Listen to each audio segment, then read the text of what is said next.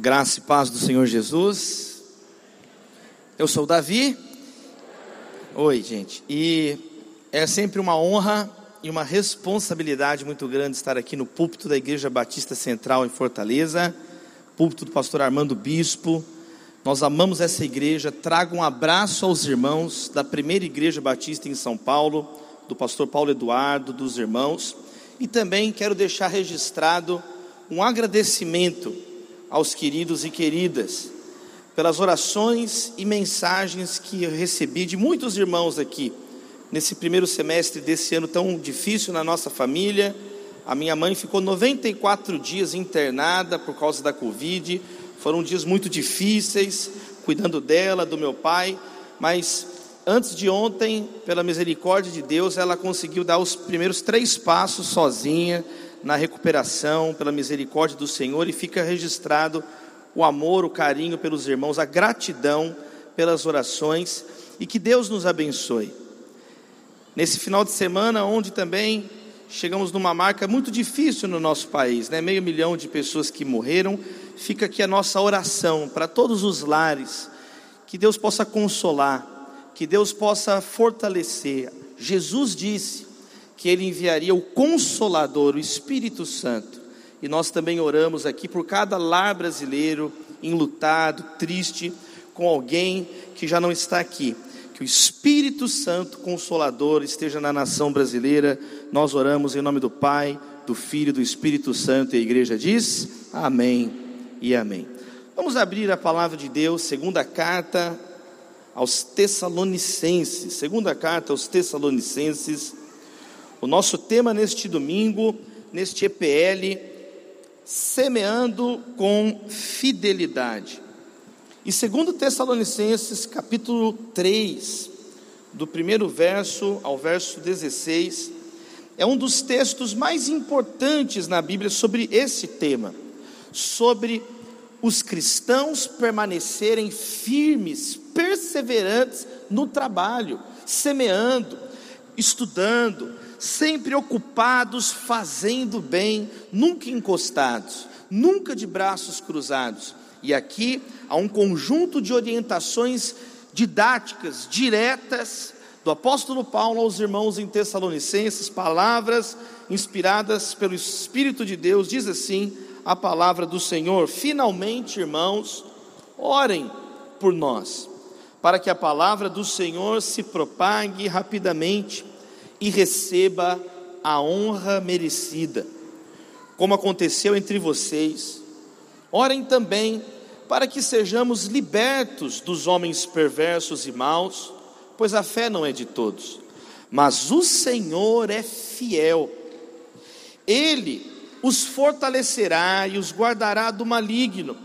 Confiamos no Senhor que vocês estão fazendo e continuarão a fazer as coisas que lhes ordenamos.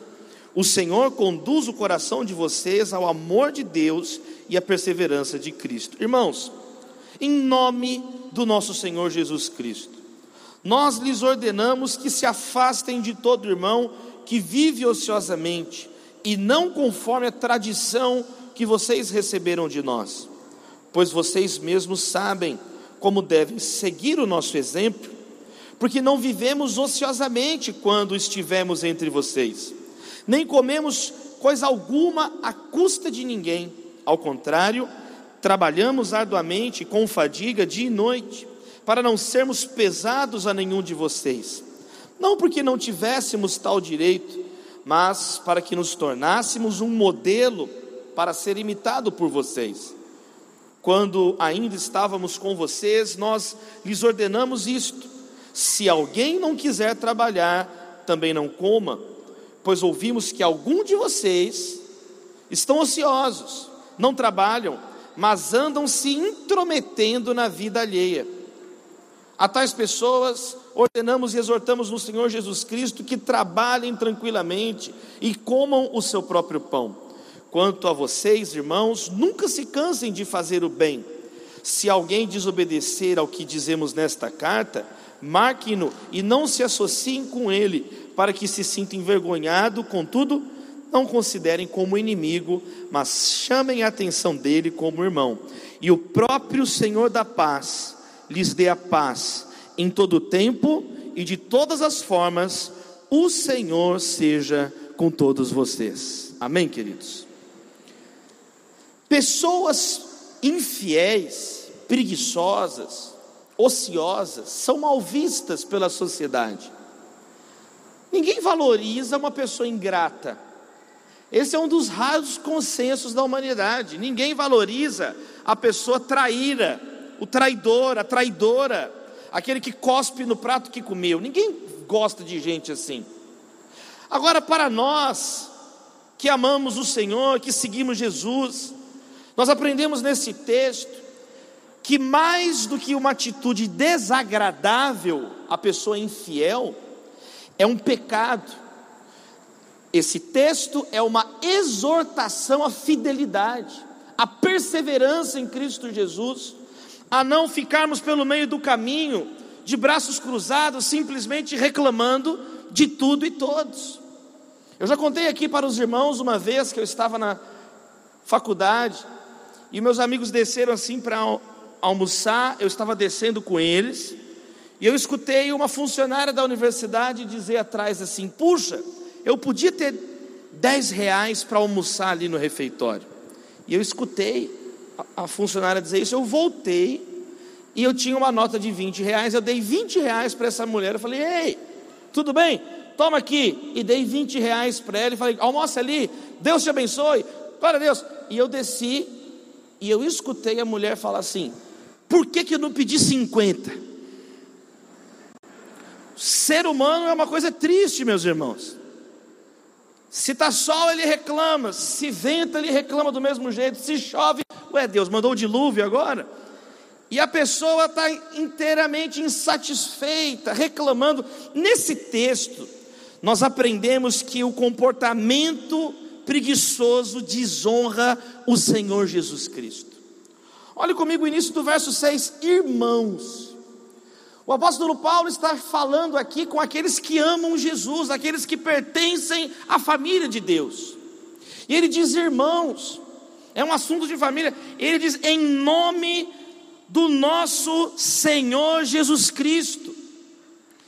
Queridos, ele faz uma exortação ao trabalho, a semear, a trabalhar para valer, no nome de Jesus, meus irmãos. É no nome de Jesus que nós oramos. Em nome de Jesus, amém. É no nome de Jesus que os demônios são expulsos. Em nome do Senhor Jesus, todo espírito maligno e imundo saia no nome de Jesus, como o Novo Testamento nos ensina. É no nome de Jesus que nós estamos reunidos.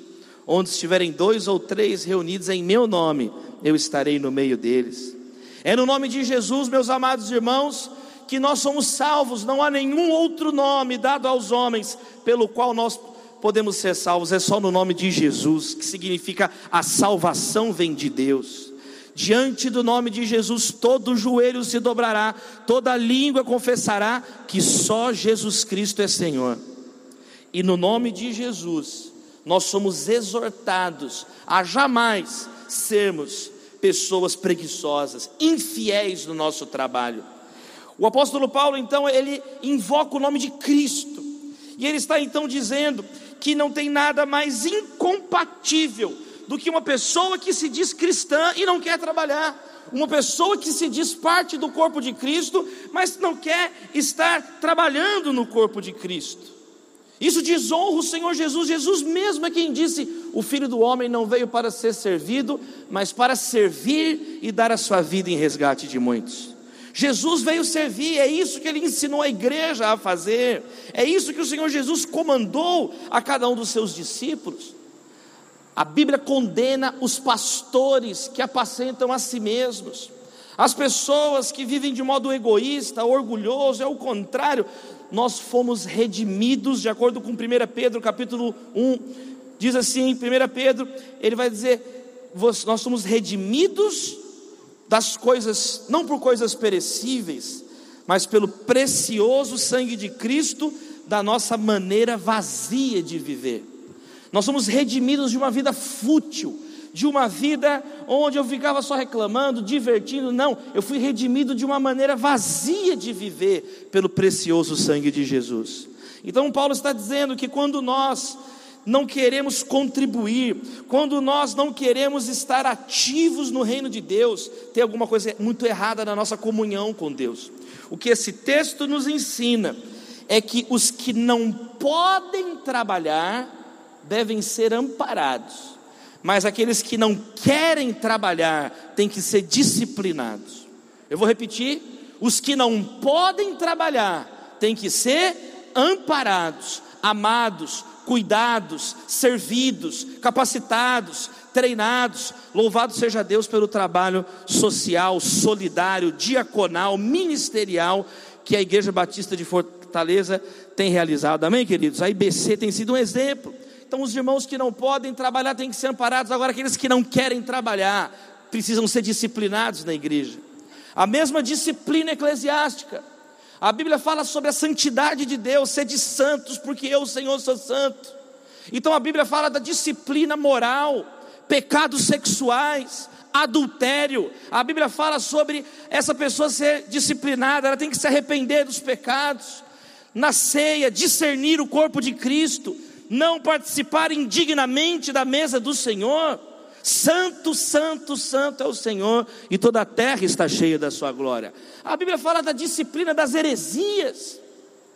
Pregadores que, ao invés de anunciarem o Evangelho de Cristo, começam a anunciar maldições, anátemas, vãs filosofias, ao invés de pregarem a sã doutrina, começam a falar doutrinas de demônios, doutrinas de nicolaítas, doutrinas de homens, que isso caia por terra em nome de Jesus e que a palavra de Deus seja anunciada, amém, queridos irmãos? Toda escritura inspirada por Deus é a palavra de Deus, não a palavra dos homens. Então a Bíblia fala sobre disciplinar aquela pessoa que não prega algo conforme o Evangelho. O apóstolo Paulo disse: se alguém pregar, se eu mesmo pregar um evangelho que não é o evangelho de Deus, seja considerado anátema. Se um anjo vier e pregar uma palavra que não for a palavra de Cristo, e aqui nesse texto existe então uma exortação, faz parte da santidade da nossa vida. O tema desta ministração que foi é, dado para esse dia aqui da nossa conferência: fidelidade no trabalho, fidelidade na semeadura, faz parte do caráter cristão. Quantos recebem essa palavra essa noite? Eu quero mostrar então, queridos irmãos, dá uma glória a Deus, aplaude direito então o nome de Jesus. Eu quero mostrar, queridos irmãos, pelo menos seis princípios, por causa do tempo. Existe aqui então pelo menos seis princípios éticos cristãos para o trabalho. Seis princípios do caráter de um cristão, de uma cristã, no trabalho, na semeadura. Seis princípios. Primeiro, o cristão não vive no ócio parasitário. O cristão não vive com preguiça às custas dos outros. É o verso 7, que diz assim: Pois vocês mesmos sabem como devem seguir o nosso exemplo, porque não vivemos ociosamente quando estivermos entre vocês. Isso tem tudo a ver com Eclesiastes 11, verso 4, que diz assim: Quem fica observando o vento não planta, e quem fica olhando para as nuvens não colherá. E aí, o verso 6, Eclesiastes 11, 6 diz assim: Plante de manhã a sua semente, e mesmo ao entardecer, não deixe suas mãos ficarem à toa, porque você não sabe o que acontecerá, se esta ou aquela produzirá, ou se as duas serão igualmente boas. O que a Bíblia diz de um modo muito simples? Todo tempo é tempo de semear, amém, queridos? Planta de manhã a tua semente, mas não fica com o braço cruzado à tarde. Continue plantando. O cristão sempre pode plantar. O cristão sempre deve trabalhar. A palavra utilizada aqui em Tessalonicenses é a palavra atactel, que na NVI está traduzido como preguiçosos, ociosos. É a palavra que significa desregrado, irregular, sem nenhuma ordem. Esse é um primeiro princípio. O cristão não consegue ficar numa vida desregrada, em uma vida sem ordem. Em uma vida ociosa, vivendo às custas dos outros, atrapalhando, as vezes, sugando o, o, o trabalho do outro, o esforço do outro. Queridos irmãos, qual que é o teu ofício? O povo de Deus no Antigo e no Novo Testamento é um povo que trabalha, os homens trabalham, as mulheres trabalham. Veja lá Provérbios 31, quando fala da mulher virtuosa, ela não apenas é uma mulher de Deus, uma mãe abençoada, alguém que edifica a casa com sabedoria, mas diz que ela vai e sai em busca do mantimento, ela realiza ali a venda, ela vende o tecido dela, ela traz recursos para casa. Lá no Antigo Testamento eu já falava isso. Vemos o tempo inteiro as mulheres de Deus trabalhando. Rebeca era uma pastora, trabalhando, ajudando, contribuindo. Você vê o Novo Testamento, então, meus irmãos, Atos dos Apóstolos, as mulheres trabalhando. Lídia, vendedora de tecido púrpura. Dorcas, uma costureira, uma serva de Deus. Nós lemos em Lucas capítulo 8 que mulheres de alta posição sustentavam o ministério de Jesus investiam em Jesus, colocavam ali recursos a serviço do reino de Deus. Amém, mulheres de Deus? Trabalhar, nós estamos, somos uma comunidade de servos, de diáconos, é uma coinonia, diaconia. É uma igreja que trabalha, e o apóstolo Paulo fala: essa não é a tradição que vocês receberam de nós. Quer dizer, há uma tradição, a palavra tradição significa transferência. Há uma transferência de geração em geração, serão anunciados os gloriosos feitos de Deus. De geração em geração, o povo de Deus está servindo, trabalhando, amando a Deus, amando o próximo. Queridos irmãos, um primeiro princípio: nós não podemos ficar desregrados. Nós não podemos nos contentar com estoques antigos, nós não podemos nos contentar com aquilo que ficou no passado. Deus tem maná hoje, Deus tem conhecimento hoje, é novidade de vida na fé cristã. Não é uma fé parada, não é uma fé estagnada, mas é uma fé dia após dia clamando: Deus abre portas, Deus nos dê discernimento. Eu me lembro quando eu fui para a minha primeira entrevista no estágio quando eu ainda era estudante na faculdade de Direito da PUC Minas, e aí tinha um estágio obrigatório num escritório de advocacia, e eu nunca me esqueço quando eu cheguei no escritório, e eu entrei, sentei na frente da advogada que ia fazer a entrevista, ela estava desesperada, ela estava assim, ó. Aí eu fiquei sentado olhando para ela e ela assim. Aí ela parou de fazer assim, olhou para mim e falou assim: ela não deu bom dia, não deu paz do Senhor, nada disso. Ela pegou e falou assim: Rapaz, você acredita que o último candidato que sentou aí na cadeira ele não sabia o que é um protocolo. Meus irmãos, eu não tinha a menor noção do que, que era um protocolo. Não tinha a menor noção. Mas eu fiquei olhando para ela assustada assim. Eu fiquei olhando assustada para ela e falei assim: ah, Eu também não sei, mas eu aprendo. Ela falou: Eu gostei. Você é ignorante igual os outros, mas pelo menos é esforçado. Já gostei de você, vou te contratar. E fui contratado na hora. Quer dizer, é uma atitude nossa. Amém, queridos? Quero te dizer, às vezes você está desanimado, cansado, um ano difícil, mas é por isso que nós estamos reunidos em nome do Senhor Jesus. Estamos reunidos em nome do Senhor Jesus e o Espírito Santo tem como colocar algo novo no seu coração essa noite. Esse é um primeiro princípio. Dá um glória a Deus aí, meu irmão. Olha só. Aplauda o nome de Jesus. Segundo princípio, no verso 8. Aí o apóstolo Paulo fala assim: o segundo princípio é cristãos, eles trabalham para suprir suas necessidades.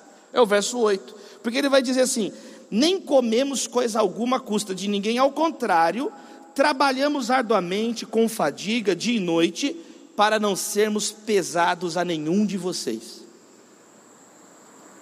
Não é errado não é pecado você trabalhar para pagar suas contas. Olha que bênção. Não é errado você falar assim, eu vou trabalhar para estar tá com as contas em dia. Aliás, é isso que se espera de você na Bíblia. É a tua responsabilidade. Não, eu não vou trabalhar muito porque o mundo está muito capitalista. E você está indo para os quintos dos infernos. Pecando. Não, eu não vou trabalhar porque as pessoas hoje estão muito gananciosas. Mas e quem está pagando suas contas?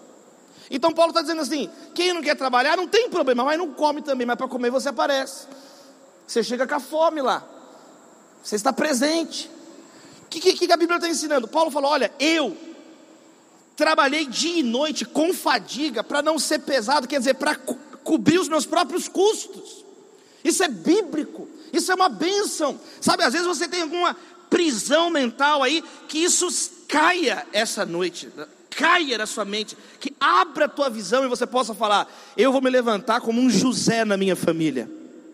Eu vou me levantar como um José. José só recebeu coisas ruins da família dele, mas quando chegou nele, ele falou: Olha, eu não vou revidar, é o contrário, eu vou cuidar de vocês e dos filhos de vocês.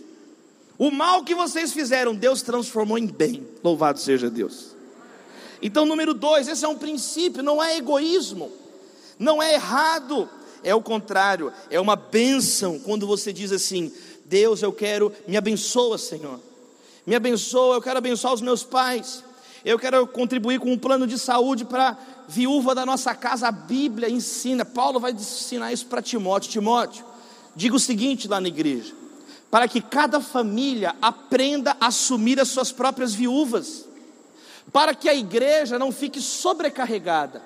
E a igreja vai amparar, cuidar das viúvas que não têm família, que não tem ninguém que cuide delas. Aí a igreja vai falar assim: vem cá, a igreja vai cuidar, e nós vamos dividir juntos essa responsabilidade, e vamos assumir o que, que a figura da viúva são as pessoas completamente desamparadas. Não, ninguém vai cuidar, a igreja do Senhor Jesus está aqui para ser solidária, para amar, foi o que Jesus nos ensinou, amém, queridos? Agora, que cada família aprenda a assumir as suas responsabilidades, para a igreja não sobrecarregar, porque a tarefa principal da igreja não é essa. A tarefa da igreja é glorificar a Deus, é anunciar o Evangelho, é a coinonia, é, é o serviço, é o, é o querigma, o anúncio da palavra, é o discipulado, é um conjunto de tarefas que glorificam a Deus. Então a igreja é equilibrada, uma igreja bíblica, senão a igreja começa a se transformar simplesmente em ficar distribuindo cesta básica, que esse não é o projeto de Deus. Reduzir o Evangelho a uma coisa simplesmente terrena aqui, não venha a nós o teu reino, amém, queridos? A igreja está aqui salgando a terra, mas anunciando o reino que vem. Toda vez que comerem desse pão e beberem desse cálice, vocês anunciam a minha vinda até que eu volte. Maranata vem, Senhor Jesus. Maranata vem, Senhor Jesus, o terceiro princípio, queridos. Então, primeiro, cristãos não vivem num ócio parasitário. Segundo, cristãos trabalham para suprir suas necessidades. Mas olha que interessante, em terceiro lugar, cristãos são colaborativos. Eles não apenas cumprem as próprias contas, pagam as próprias necessidades, mas eles colaboram com os outros. Porque vai dizer assim, então, no próximo verso, no final do verso 8, ele diz: Para que não, não é, sejamos pesados a nenhum de vocês. Então, quando você está cuidando de, de, si próprio, você deixa de ser um peso para os outros, você está contribuindo com o outro. Todos ganham quando você trabalha, olha que benção. Todos ganham quando você é um homem de oração. Todos ganham quando você é uma mulher de Deus. Todos ganham. Esses dias eu coloquei até lá na minha mídia social, coloquei assim no Instagram, gente. Quem é, está cuidando da própria casa não tem nem tempo para perturbar os outros.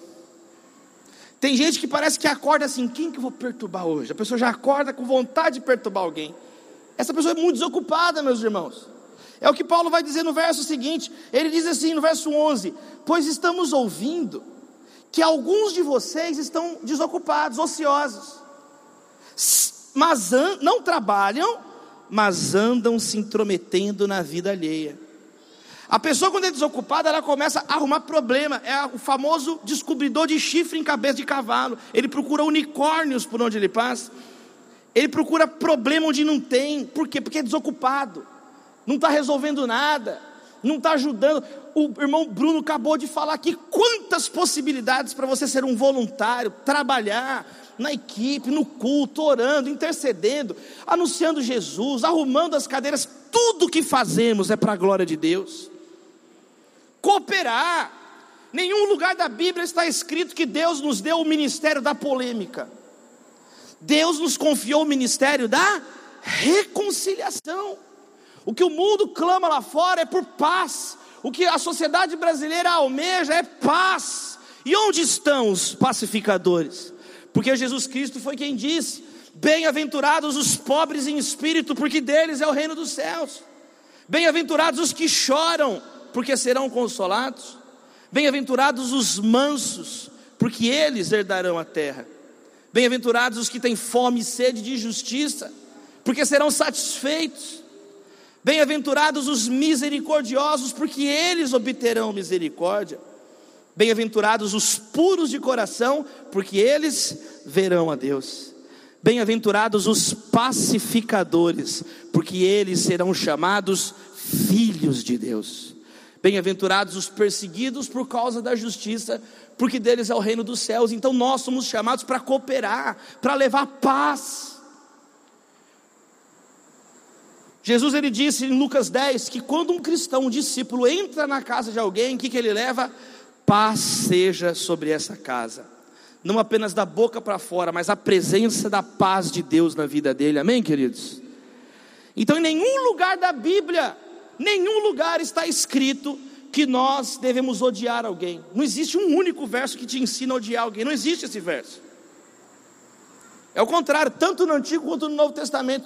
Lá em Êxodo 23 está escrito assim: se você encontrar o jumento do teu inimigo perdido, qual era o dever do povo de Deus? Pegar o jumento e devolver para o inimigo a propriedade dele. Não é o inimigo jumento, meus irmãos, é o jumento do inimigo perdido. O, não podia fingir que não viu, era, mas é do meu inimigo. Mas é o caráter de Deus, a santidade de Deus, você vai devolver para ele. Provérbios 25 diz assim: se o teu inimigo tiver fome, dele de comer. Se o teu inimigo tiver sede, dele de beber. Fazendo isso, você vai amontoar brasas vivas sobre a sua cabeça. Louvado seja Deus pelo Evangelho. Jesus Cristo disse: Vocês ouviram que foi dito: ama o teu próximo e odeie o seu inimigo. Eu, porém, vos digo: cada um ame o seu inimigo e ore por aqueles que vos perseguem. Isso é Evangelho. O maior é o menor, os últimos serão os primeiros. Quando sou fraco, é que sou forte. O mundo não entende isso. Todo aquele que perder a sua vida, esse a achará. Todo aquele que se exalta será humilhado, mas todo aquele que se humilha será exaltado. Louvado seja Deus. Esse é um princípio da nossa vida: cooperar, colaborar. Em quarto lugar, cristãos podem abrir mão dos seus direitos, mas nunca abrir mão dos seus deveres. Esse é outro princípio que nós aprendemos no verso 8 e 9. Porque aí está escrito assim: não porque não tivéssemos tal direito, verso 9, mas para que nos tornássemos um modelo. O apóstolo Paulo está falando aqui que ele abriu mão de um direito. Qual direito? De receber o salário dele como um pregador como um pastor, como alguém que estava cuidando do rebanho, como alguém que estava ali lutando pela causa do Evangelho, pastoreando com amor, com zelo, conforme Deus havia chamado e vocacionado. Cristo diz em Mateus 10, 10: Digno é o trabalhador do seu salário. 1 Timóteo 5, 18 novamente: Digno é o trabalhador do seu salário. Como o boi debulha o trigo, e ele pode comer parte do trigo para que ele tenha forças para fazer debulhar o trigo para todos. É um texto de Deuteronômio, reiterado várias vezes, e Paulo fala assim: Eu tenho esse direito, nós temos direitos. Em certas circunstâncias, o apóstolo Paulo exigiu os direitos dele, quando ele diz assim: Vocês vão me julgar sem eu passar pelo tribunal romano, eu sou cidadão romano. Então existem momentos na nossa vida muito importantes. A consciência, você exigir os direitos, que é devido. Amém, queridos? Isso é uma bênção. Agora, nós também somos ensinados, se for necessário, a abrir mão de direitos. Jesus, ele esvaziou de si mesmo e assumiu a forma de servo. Foi dito agora há pouco pelo Daniel sobre generosidade. E aqui nesse texto nós aprendemos isso. Paulo fala: Eu abri mão desse direito, eu trabalhei. Era responsabilidade da igreja me sustentar, conforme as Escrituras, mas eu abri mão desse direito para ser um modelo para vocês. Olha que interessante, você pode abrir mão de direitos, mas você nunca pode abrir mão dos seus deveres, amém, queridos? Nunca transferir suas responsabilidades, delegar aquilo que é indelegável. Existem coisas da nossa vida que não, não, outra pessoa não pode fazer, é o seu chamado, é você que vai prestar contas a Deus. Não sepulte seus talentos, Não enterre aquilo que o Senhor confiou às suas mãos. Multiplique isso para a glória de Deus. Multiplique isso em nome de Jesus. Semeie com fidelidade. Talentos que Deus te deu, possibilidades que Deus te deu, contatos, portas. Querido, Deus pode fazer você atravessar paredes para a glória dele. Ele abre porta onde não existe porta, mas tem pessoas que estão sepultando os seus talentos, como Jonas, fugindo da responsabilidade. Gente, eu já vi, acho que o próprio pastor Armando Bispo falar isso uma vez, que Jonas, a cidade inteira converteu e ele não queria pregar. Imagina se ele quisesse pregar. Os peixes converteriam, meus irmãos. Ele pregou sem vontade, arrastado, mas Deus tinha uma graça na vida de Jonas. Deus deu um, um dom para Jonas, um talento, uma vocação, um chamado. E quando ele, quando ele obedeceu, Deus usou a vida dele. Que nós possamos agir da mesma forma, amém, queridos? Aplauda o nome de Jesus.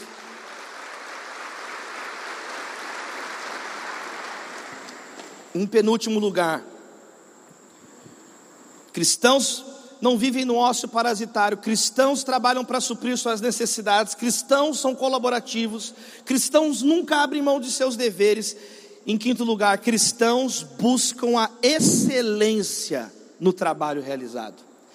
Eu, tem algo impressionante aqui que, que Paulo fala assim: ele fala abertamente, eu trabalhei para ser um modelo para ser imitado por vocês. Paulo está falando que o, que ele, o jeito que ele se comportou foi tão correto, tão regrado, que ele fala: imitem o que eu fiz. Um cristão não tem medo de se tornar uma referência profissional. Não tem medo, não tem vergonha de ser o melhor no que faz. De ser o melhor vendedor, de ser o melhor colaborador, de ser o melhor aluno, de esforçar, de lutar, porque isso testemunha o Evangelho, não é para você próprio, não é para a honra da família, é muito mais do que isso. O cristão busca excelência no trabalho como um testemunho para a sociedade da glória de Cristo Jesus. Em Colossenses ele diz assim, o apóstolo: quando vocês trabalharem, lembrem que antes de vocês trabalharem para o patrão, vocês estão trabalhando para o próprio Deus, para o próprio Senhor da vida de vocês.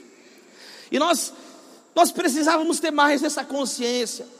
Se eu tenho que estudar, eu não vou ficar dando desculpas, eu vou estudar o melhor que eu puder. Se eu tenho que realizar essa tarefa, eu não vou ficar empurrando para o outro, eu não vou dizer que a culpa é do outro, que é do... essa é a minha tarefa, eu vou executar ela da melhor maneira que eu puder, porque é para a glória de Deus, é para a glória do Senhor Jesus.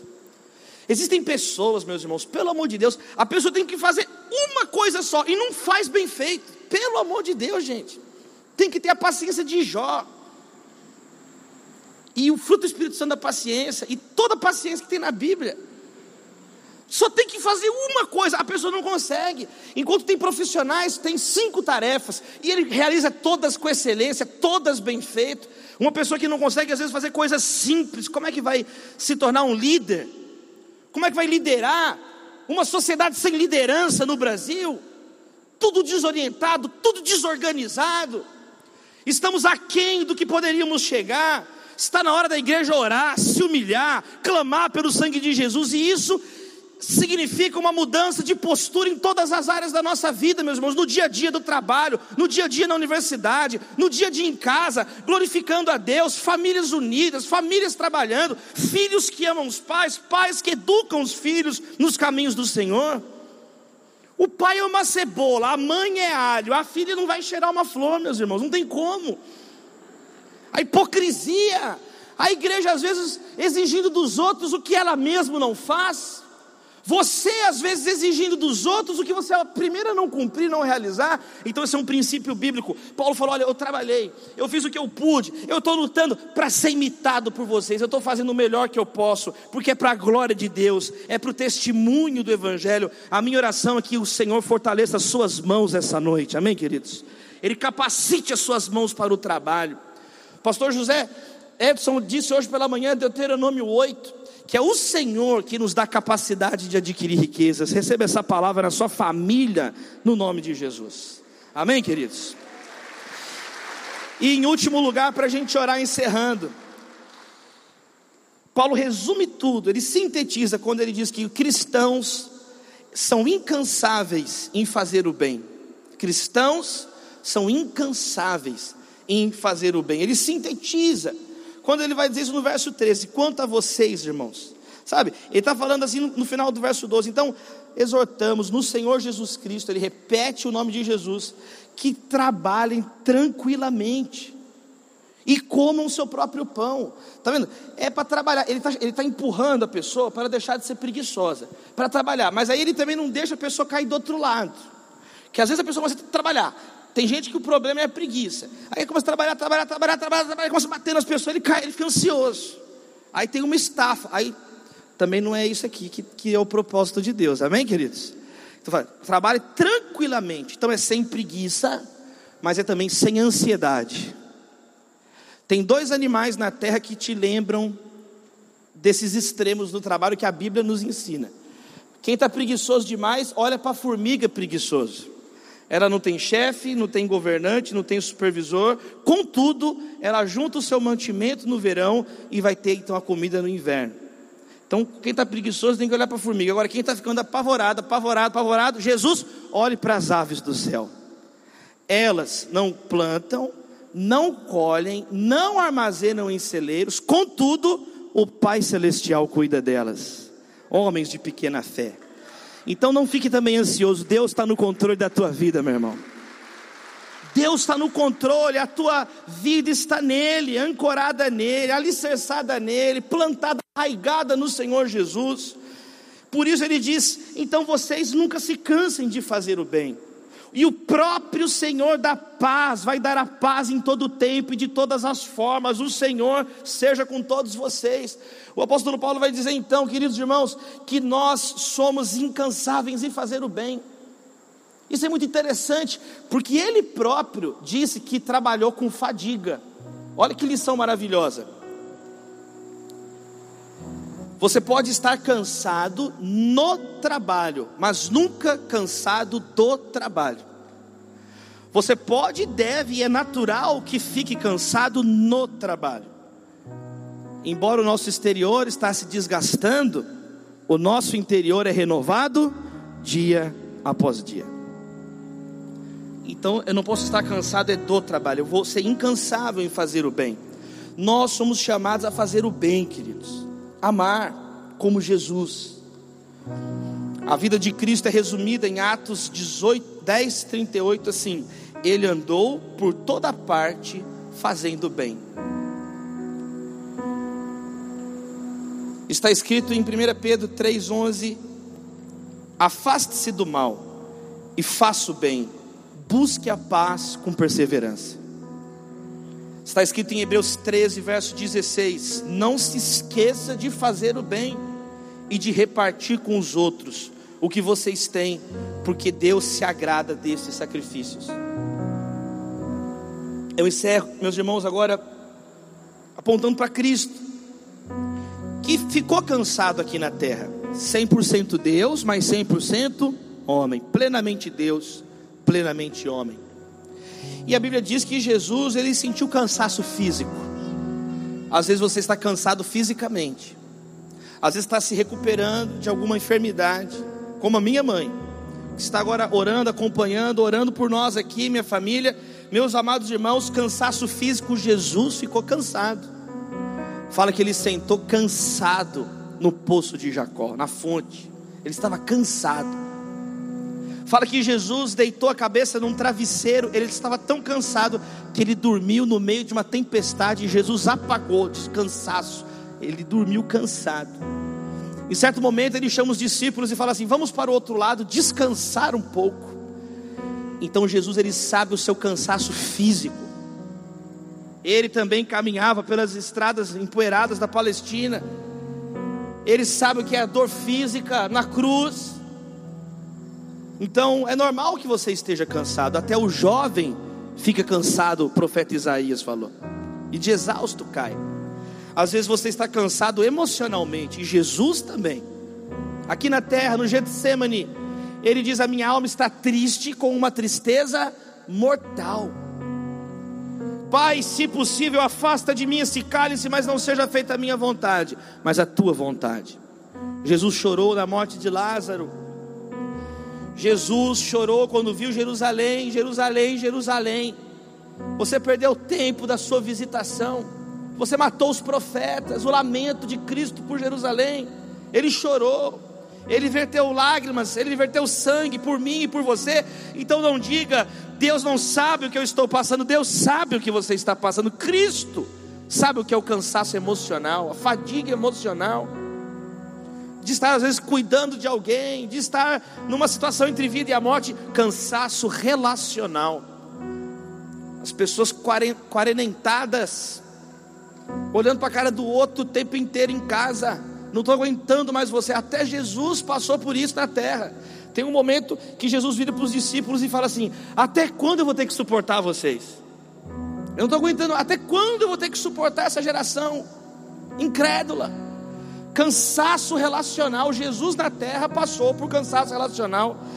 Então, meus irmãos, se você disser, não, eu estou cansado fisicamente, legal, é até o esperado que no meio do ano você já esteja um pouco cansado. Se não está cansado, tem algum problema. Eu estou cansado emocionalmente. É isso mesmo, a vida é assim, a gente fica cansado emocionalmente. Nós precisamos de ar, nós precisamos de água, de alimento. O ser humano ele, ele cansa. Ele não é, ele é criatura, mas tem um que é criador, amém, queridos? Nós cansamos fisicamente, emocionalmente. Eu estou cansado relacionalmente, tudo bem, mas nenhum de nós é autorizado a dizer: Eu estou cansado espiritualmente, porque Deus tem vida e vida em abundância para mim e para você. Ele é o pão vivo que desceu do céu. Ele tem a água que descedenta toda sede. Ele pode te renovar essa noite, Ele pode renovar a tua família essa noite. Semeie com fidelidade, seja fiel, porque o que você precisa, Ele coloca disponível na mesa, no banquete do Evangelho. A mesa está posta, mas às vezes falta apetite em nós. Às vezes falta então nós nos apropriarmos e dizemos: Não, Deus, então eu quero essa força lá em casa, no meu casamento, que está por um fio. Essa noite Deus pode mudar a história do seu casamento, meu irmão. O relacionamento do pai com o filho, Deus pode converter o coração dos pais ao coração dos filhos. Receba essa palavra na sua vida, receba essa palavra na sua casa, porque Deus amou o mundo de tal maneira que deu o seu filho unigênito, para que todo aquele que nele crê não pereça, mas tenha a vida eterna. Cristo tem a vida eterna para nós. E ele encerra então dizendo: O próprio Senhor da paz, é o próprio Jesus. Ele inicia falando em nome de Jesus. E ele encerra falando em nome de Jesus: é o próprio Senhor da paz que vai dar paz em todo tempo e de todas as formas. Em todo tempo, Deus tem paz para você. E de todas as formas que você realmente precisa, Ele vai ter essa paz para você. O Senhor seja com todos vocês. Oremos, Pai, nós te amamos. Nós te amamos e clamamos por cada família da Igreja Batista Central aqui em Fortaleza cada um que está nos acompanhando agora, depois. Oramos pelo Brasil, oramos pelas famílias brasileiras. Oramos, ó Deus, em especial para a cidade de Fortaleza, pelo Ceará. Ó Deus, fortalece, a tua palavra diz que a tua paz pode estar na nossa vida. Nós clamamos essa paz nos lares, para que possamos semear com fidelidade. As pessoas podem estar infiéis, mas nós queremos permanecer fiéis na tua presença abençoa cada lar. Nós pedimos em nome de Jesus. E a igreja diz: Amém e Amém. Deus abençoe, irmãos.